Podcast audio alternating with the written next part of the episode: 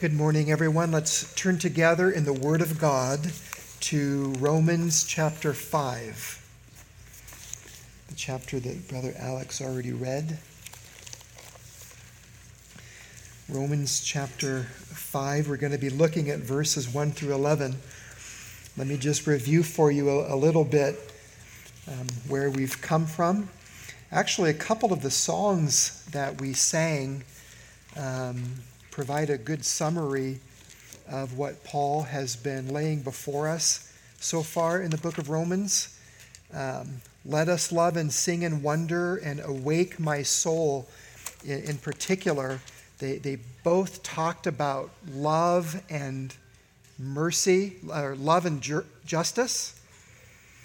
Love and justice meeting together in Christ and um, reminds me of Psalm 85 and verse 10 that says, Steadfast love and faithfulness meet, righteousness and peace kiss each other.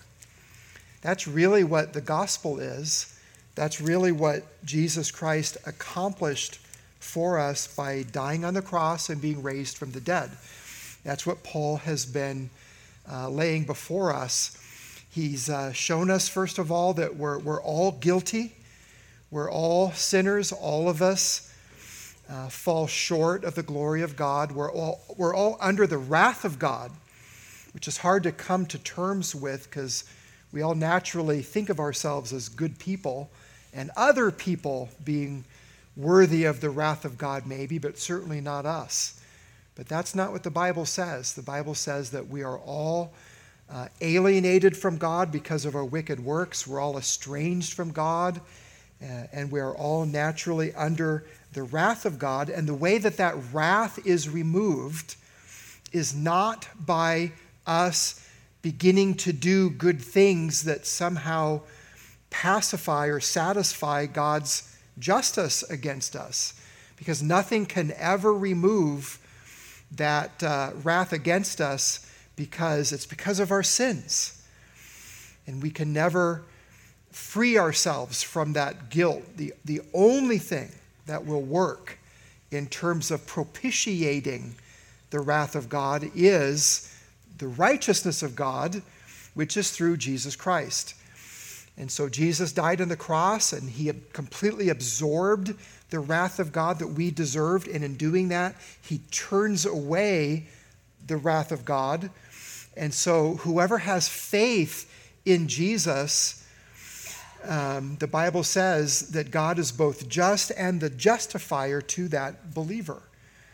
The wrath of God has been satisfied, the justice of God has been met, and the love of God, the mercy of God, can come to that believer.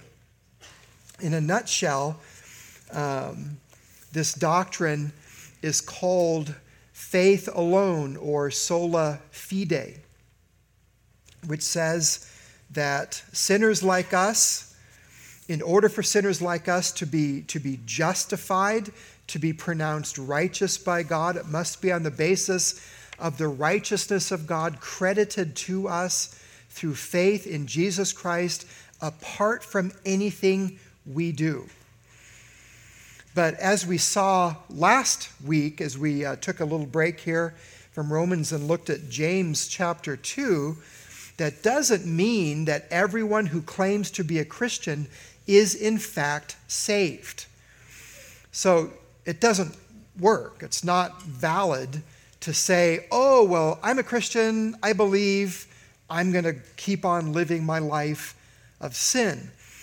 As uh, James pointed out, uh, there's saving faith has characteristics. So saving faith is not dead faith, but it's alive with good works.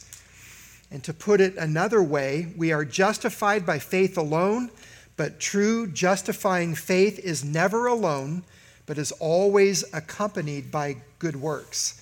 And Paul himself is going to say that by the time we get to chapter 6. But here in uh, Romans chapter 5, verses 1 through 11, Paul begins to lay before us some of the fruits of justification. He's going to get to the reality of, of good works. Uh, we're no longer enslaved to sin in chapter 6. But even before that discussion, there are realities that take place within our souls, within our, our, our minds, and in our outlook on life and ourselves and our relationship to God that represent profound fruits from our being justified. So, the doctrine of justification by faith alone is not just hypothetical, it's not just theoretical, it's not just something that you, you read about or hear about and then there's no impact on your life. To the contrary, there's profound impact on your life. It, it changes everything, changes how you look at life itself. And that's what we're going to be looking at this morning the fruit produced by justification by faith. And there are uh, seven aspects of this fruit that Paul lays before us in this passage. And uh, they're all listed for you in the back of your bulletin. And the first one that he sets before us is peace with God. Peace with God. Notice in verse 1 Therefore, since we have been justified by faith, we have peace with God through our Lord Jesus Christ.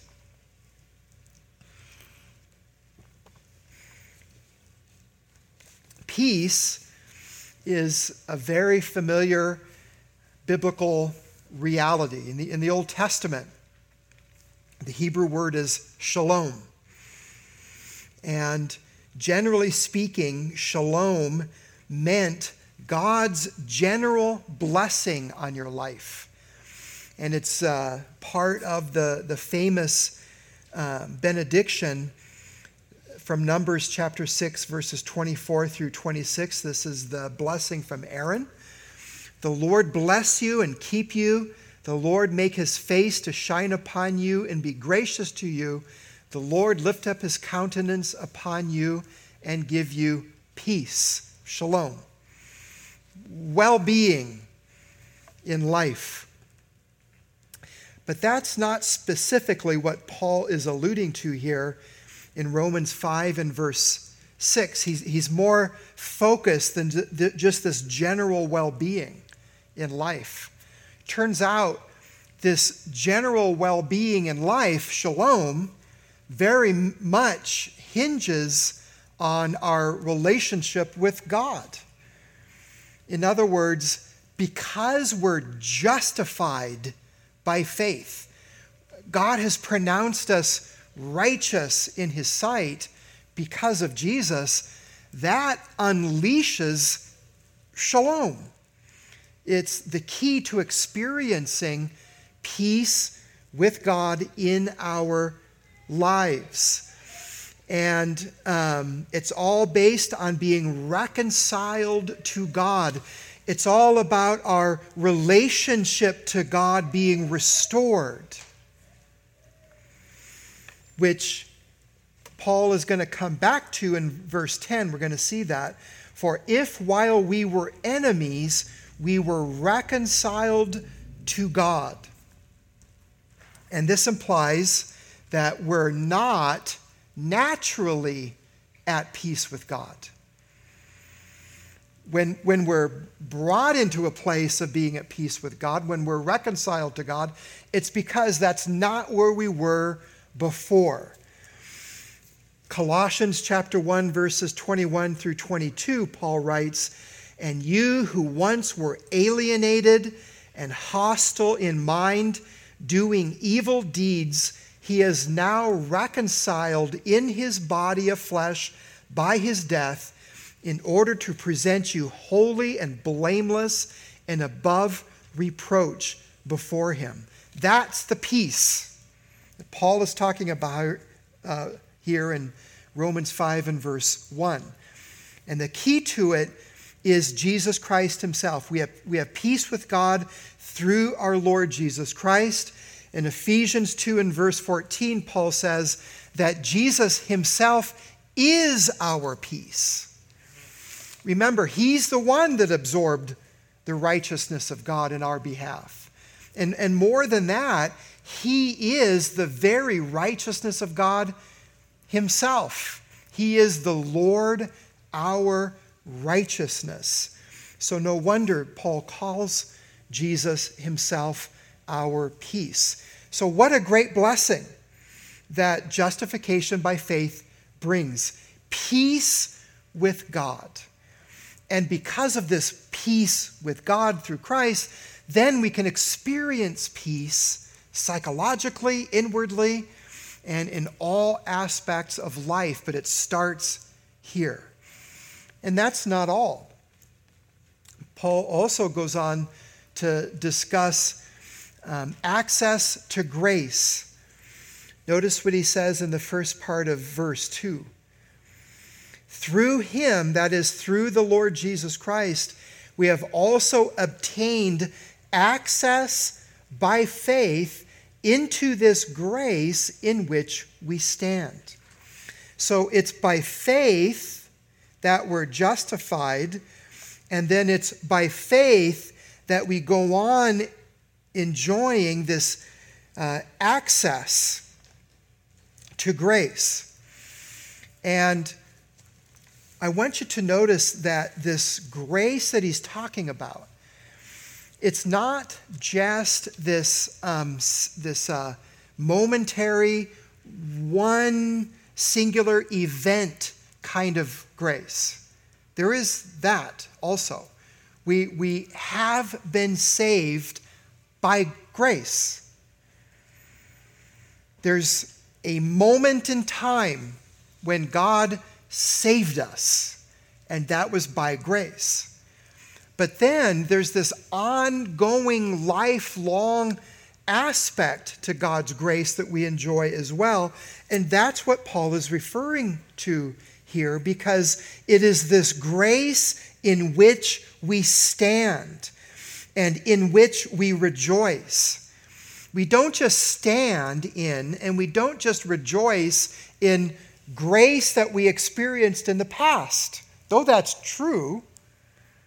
But we, we go on standing in grace. We go on rejoicing in grace for grace that we enjoy now and in the moment to moment, walking with Christ by faith. Commentator Douglas Moo brings this out.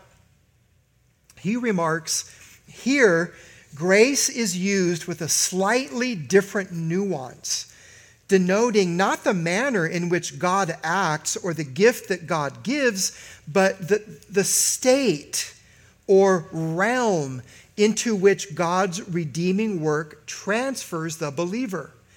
It is the realm in which grace reigns, a realm that is set in contrast to the realm or, do, or domain of the law. Grace, in this sense, in the Romans 5 2 sense, refers to the, the rights, the privileges that we enjoy as God's children with dual citizenship.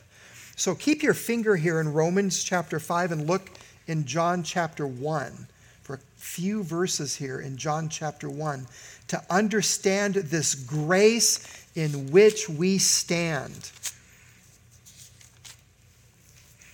John chapter 1 and verse 12, I know this is a familiar verse, but think of it in this connection. John 1 and verse 12.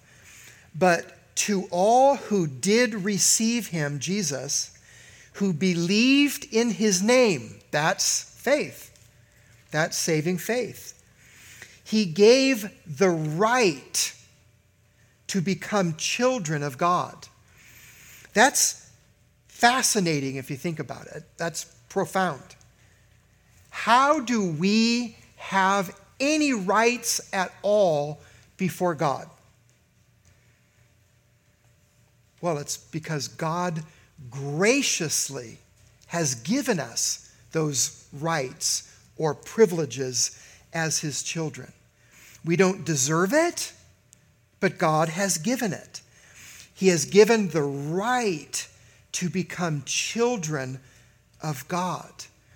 And so we're no longer thought of as criminals and rebels who deserve to be judged and condemned and uh, over whom the wrath of God abides. We're no longer thought of as, as slaves. We have the rights as God's children. It's all of God's grace. And then notice what he says in verses 16 and 17. And from his fullness, Christ's fullness, we have all received, listen to this, grace upon grace. Grace when we were first saved. But it didn't stop there. Grace upon grace ever since.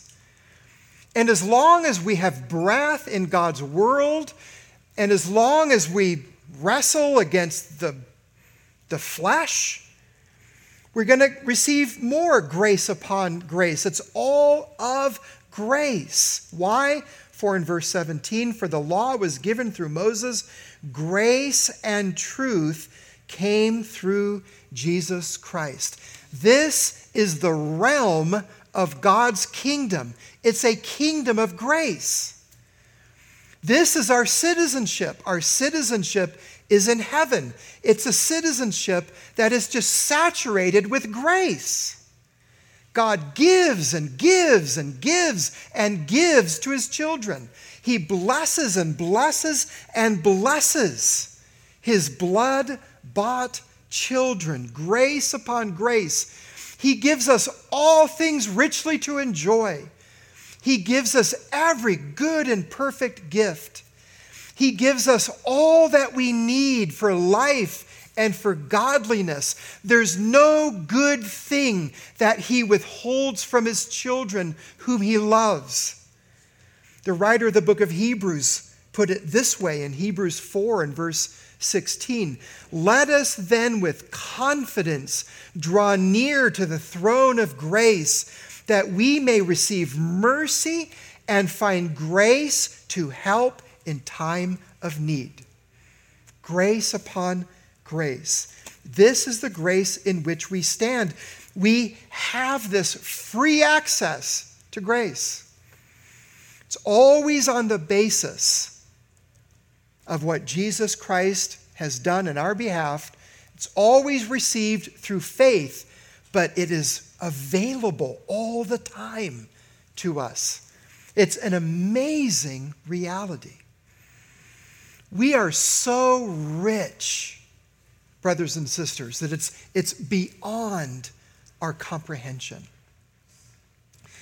If, if somehow we knew we had this billionaire relative that cared about us, that was willing to give us a few million here and there whenever we needed it, it would be, a, it would be a, a terrible tragedy if we didn't sometimes take advantage of that.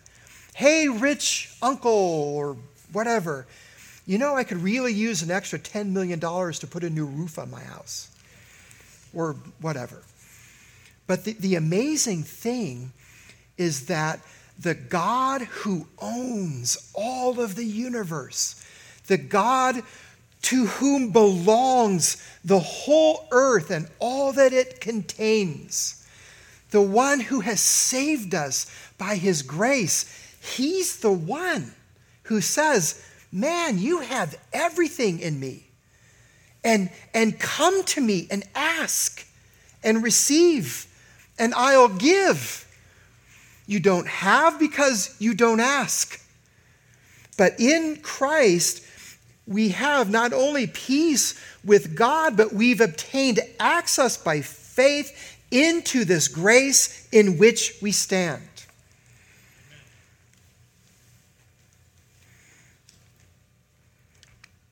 And the magnitude of our wealth as God's children.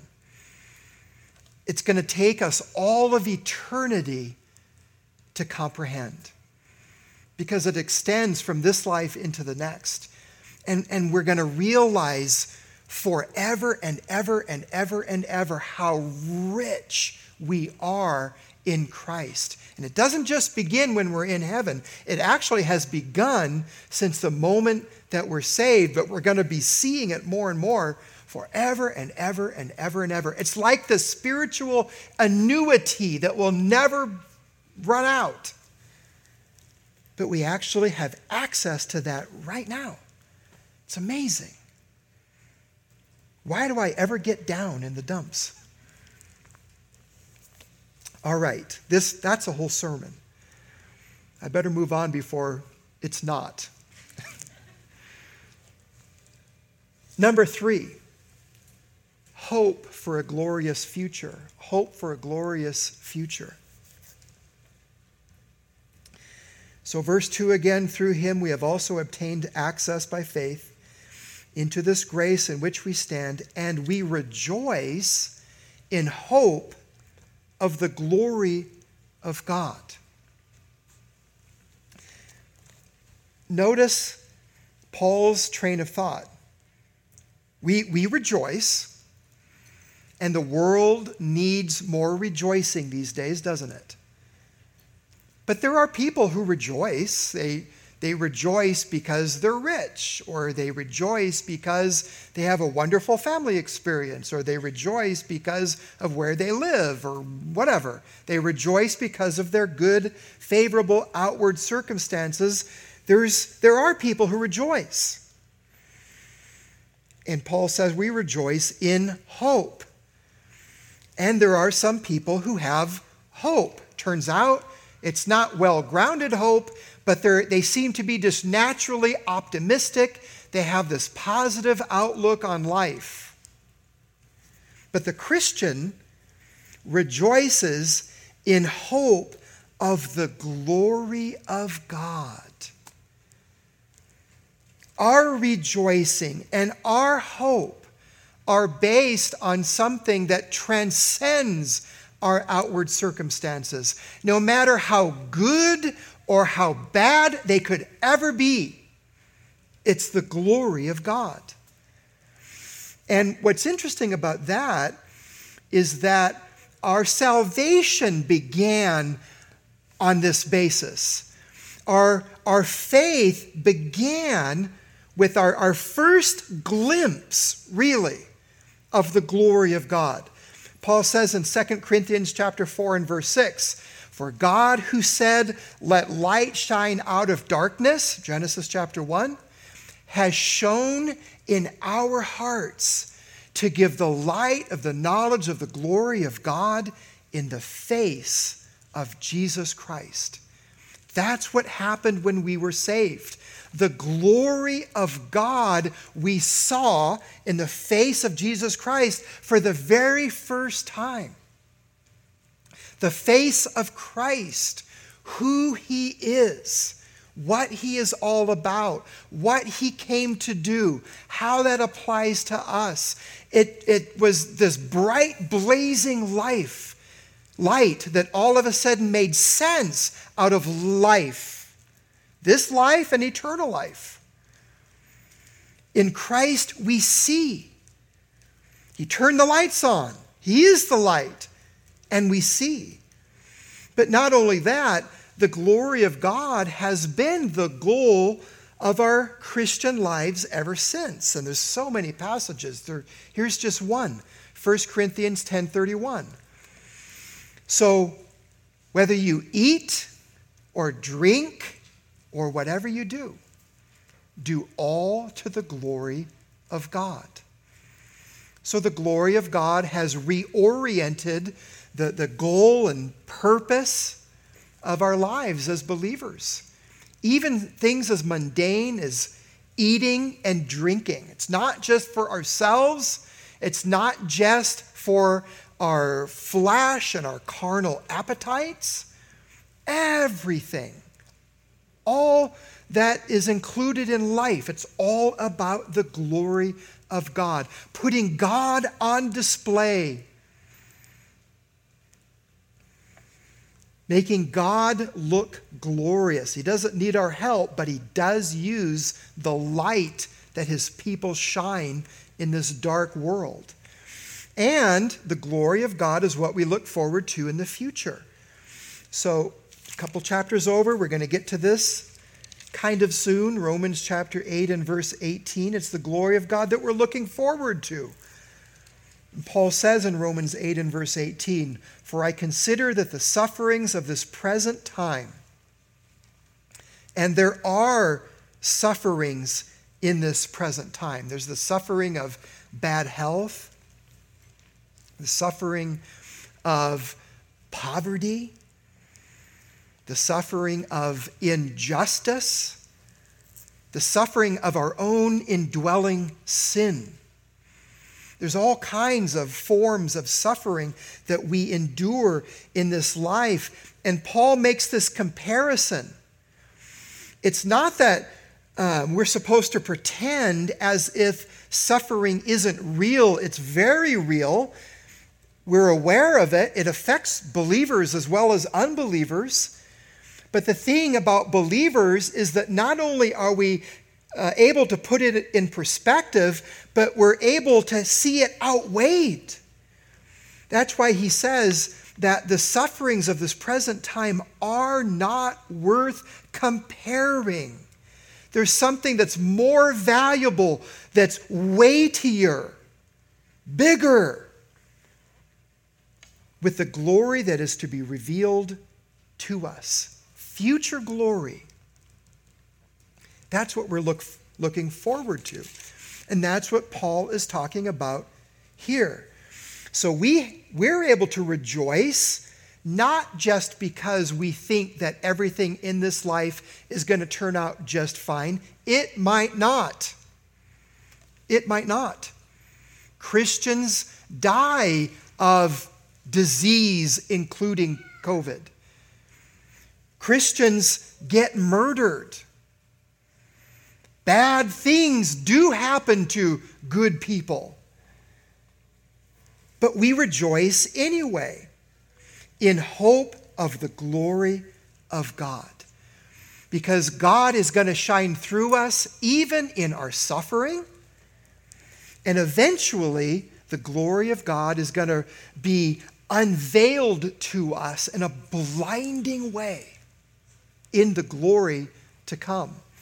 And this is unleashed, Paul says, by justification by faith, hope for a glorious future. Which is connected, by the way, to this fourth point a new perspective on suffering. A new perspective on suffering. Verses 3 and 4.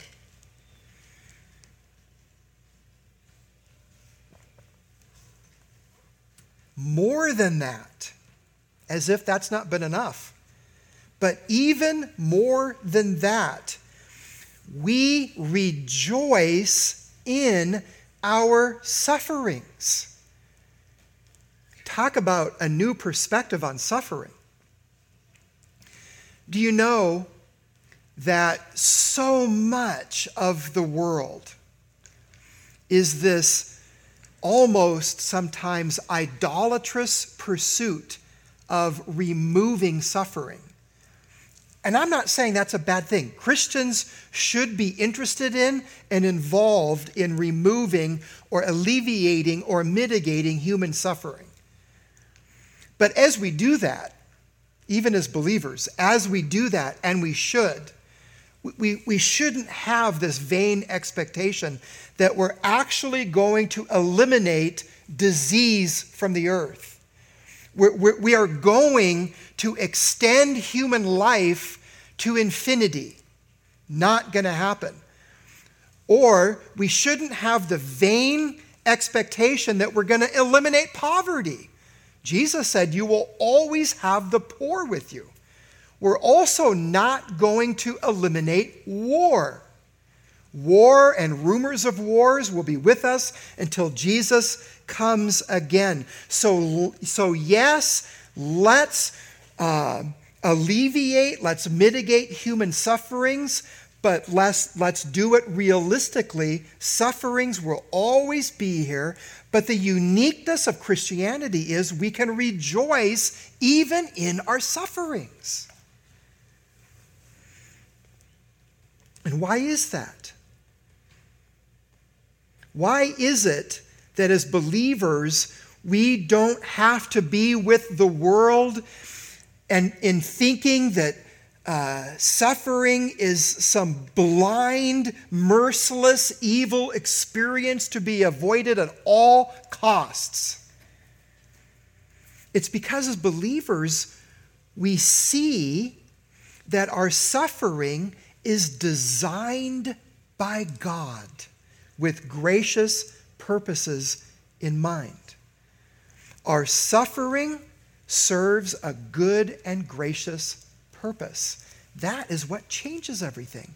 It's our perspective. That's why James could write in James chapter 1 and verse 2 Count it all joy, my brothers, when you meet trials of various kinds. Suffering, it turns out, in the hand of God makes us more Christ like and more Christ desiring. Don't you find that to be the case? to my shame, to my shame, um, when I'm sick, let's say, and I'm in my bed and in pain, uncomfortable, it just turns out that's when I'm praying with the most intensity. Lord, please deliver me from the sickness, heal me from this pain, whatever. And, and, and I also do throw in, Lord, help me to glorify you in my suffering, even when I'm a baby like I am right now. But it's just the way that it is. When we suffer, we tend to cry out to God with more intensity. Our prayers are not just something that might be read from a book monotonously, but our, our prayers are real cries Lord, deliver me. Lord, have mercy on me. Lord, save. And is it not true? Is it not true that when life is going along just fine, hunky dory, no financial worries, everyone in your life is getting along and they all love you and everyone's healthy, isn't there some hint of a thought somewhere in your mind, Lord, come back at any time except now? Because right now, my life on this earth is pretty good. So come not so quickly, Lord Jesus. Isn't that what happens? It's when we suffer that we have clearer visions and anticipation and hope for heaven.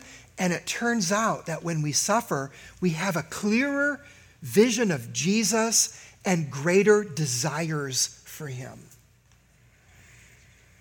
That's why the Apostle Paul wrote, For me to live is Christ, and to die is gain. Philippians 1:21. Suffering makes us desire to be with Christ where he is, and we know that that is where our life's story is headed. And so, like Paul says, we can rejoice in our sufferings. And he goes on to tell us specifically what the purpose is of our suffering from God's hand. It's not just uh, undefined, it's pretty specific. This is what suffering does. We rejoice in our sufferings, knowing that suffering produces endurance. Helps us to persevere, it helps us to last in our faith, produces endurance and endurance produces character. For, for example, long suffering. Have you ever noticed that? The, the longer that you walk with God and you endure sufferings of, of different types and you endure, have you noticed that you're a little bit more patient and long suffering than you were when you, when you were younger? I know that's true with me. That song, Who Am I?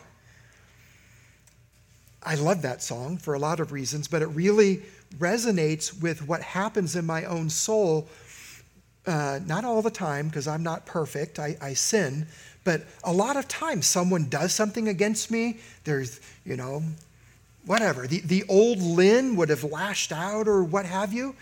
And I, I think deep in my heart a lot who, who am I? God has been so patient and long suffering with me to not give me what I deserve. Endurance produces character, and character produces hope because all Christian character is heaven focused. It helps us to be heavenly minded and therefore more assured of heaven. We know that that's our, our home.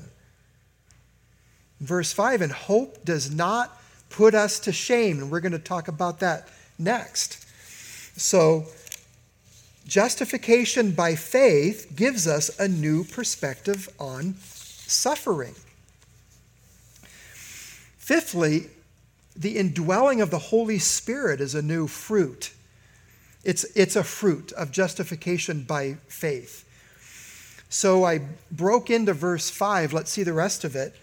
And hope does not put us to shame because God's love has been poured into our hearts through the Holy Spirit who has been given to us.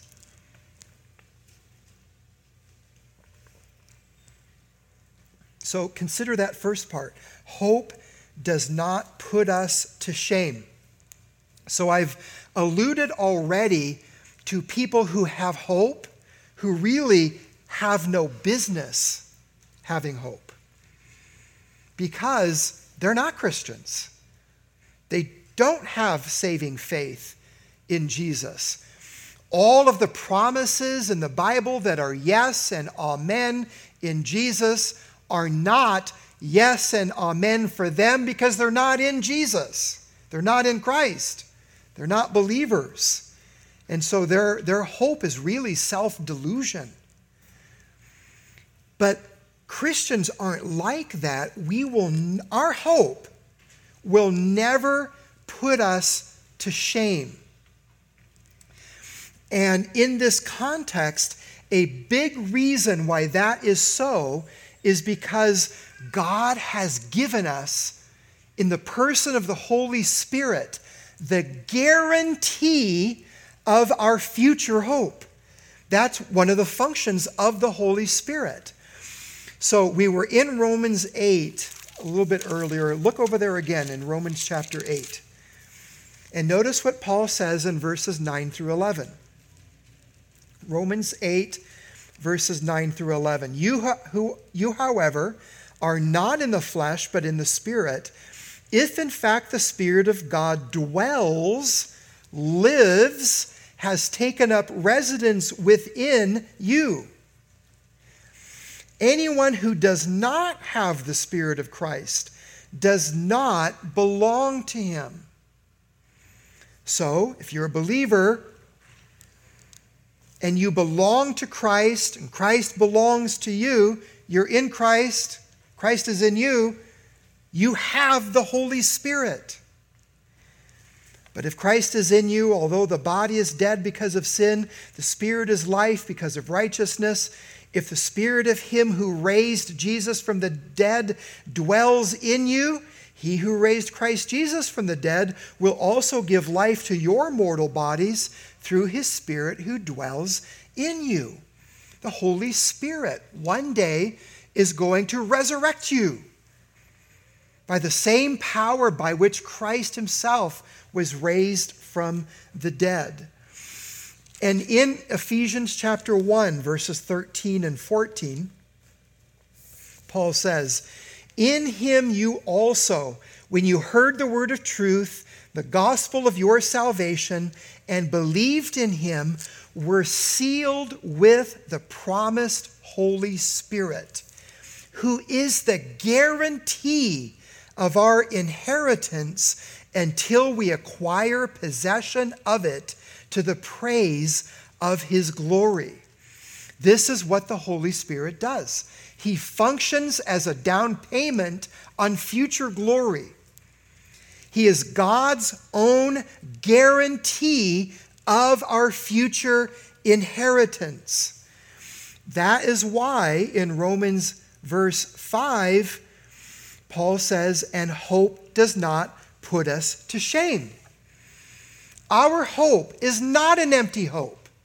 Our hope is not delusion. It's not based on empty promises or positive thinking. It is based on the promises of God, and more than that, the promise of God, the Holy Spirit Himself, whom God has given us as His guarantee. And notice what Paul focuses on here in verse 5 in terms of the Holy Spirit's ministry. And, hope does not put us to shame because God's love has been poured into our hearts through the Holy Spirit who he has given to us. The Holy Spirit communicates God's love for us in this, in this huge, overflowing way. Notice that he, uh, the, the, God's love has been poured into our hearts. And that means to cause someone to experience something in an abundant or full manner. So it's not like the Holy Spirit, who's in our hearts, is sending us Morse code or smoke signals or RS 232 serial data. Ying, ying, ying, ying. According to Paul's language, God's unconditional love, his agape love, has been poured into our hearts abundantly in an overflowing manner through the Holy Spirit, who he has given to us. That's what the Holy Spirit does. And, brothers and sisters, we don't experience that enough, do we? I know I don't. Here we have HD TV, 4K, 8K, and we're trying to hook up to that through a dial up modem. We need to experience more immediately of God's love for us through the Holy Spirit in our hearts. But not only does God assure us of his love for us through the Holy Spirit, but he assures us of his unconditional love objectively because we're constantly reminded of what we once were and what we um, will, will always be undeserving of in terms of God's unconditional love. So that's point number six awe of God's unconditional love. For while we were still weak, at the right time, Christ died for the ungodly. For, for one will scarcely die for a righteous person, though perhaps for a good person one would dare even to die. But God shows his love for us in that while we were still sinners, Christ died for us. When we talk about unconditional love, and that is what Paul is talking about, in verse 8, it's the word agape. In verse 5, it's the word agape. It's not a cliche. And a lot of people talk about unconditional love like it's a cliche. It is a very real and measurable thing. God communicates that God, uh, His love for us in the person of the Holy Spirit, but he also objectively demonstrates it because Christ died for us. And it's not just that we didn't deserve that, we deserved the exact opposite of it. Because we're described as ungodly, we're described as not good, we're described as sinners. We're described as being under the wrath of God, and in verse 10, we're described as God's enemies. Think about what's going on in Afghanistan right now. And when you think about these, these Taliban fighters who are perpetrating horrible, horrible atrocities upon the people of, of Afghanistan right now, and I, I trust you've been reading about it in the news and you have some awareness of what I'm talking about. Think about this. While it's true that um, all sin is not equal and we're not all um, as big of sinners as everyone else, and there's greater degrees of punishment in hell. That's all true. But still, we were just as deserving of eternal judgment, just as alienated from God, just as lost as the worst Taliban foot soldier. Think about that. It's absolutely true. And yet, God shows his love for us that while we were like that, Christ died for us. Amen. And he delivers us from wrath. There is no more wrath for us. And then he's going to go on to say, and this is point number seven He's going to go on to lay before us assurance of complete salvation. This is the, the seventh fruit of justification by faith. We can be assured that we're not just saved in the past and we're not just saved now. We will go on being saved in the future. He says in verse 9, Since therefore we have now been justified by his blood, and we have, much more shall we be saved in the future by him from the wrath of God. Paul talks a lot about the wrath of God in Romans, five times until this point. But the reality is, for the believer, there is no more wrath. Amen. There is therefore now no condemnation to the one who is in Christ Jesus Romans chapter 8 and verse 1. There's no more wrath. And in verse 10, for if while we were enemies, we were reconciled to God by the death of his Son, much more now that we are reconciled, shall we be saved by his life. So Jesus not only died and he was raised again, but he continues to live. And because Jesus continues to live, we will be saved eternally. Our reconciliation to God is permanent. He mentions this in Romans chapter 8 and verse 34. Who is to condemn? Christ Jesus is the one who died, more than that, who was raised who is at the right hand of God, who indeed is interceding for us. Jesus lives, he intercedes for us. Our salvation is eternally secure. The writer of the book of Hebrews put it this way Consequently, he is able to save to the uttermost those who draw near to God through him, since he always lives to make intercession for him we have assurance of complete salvation.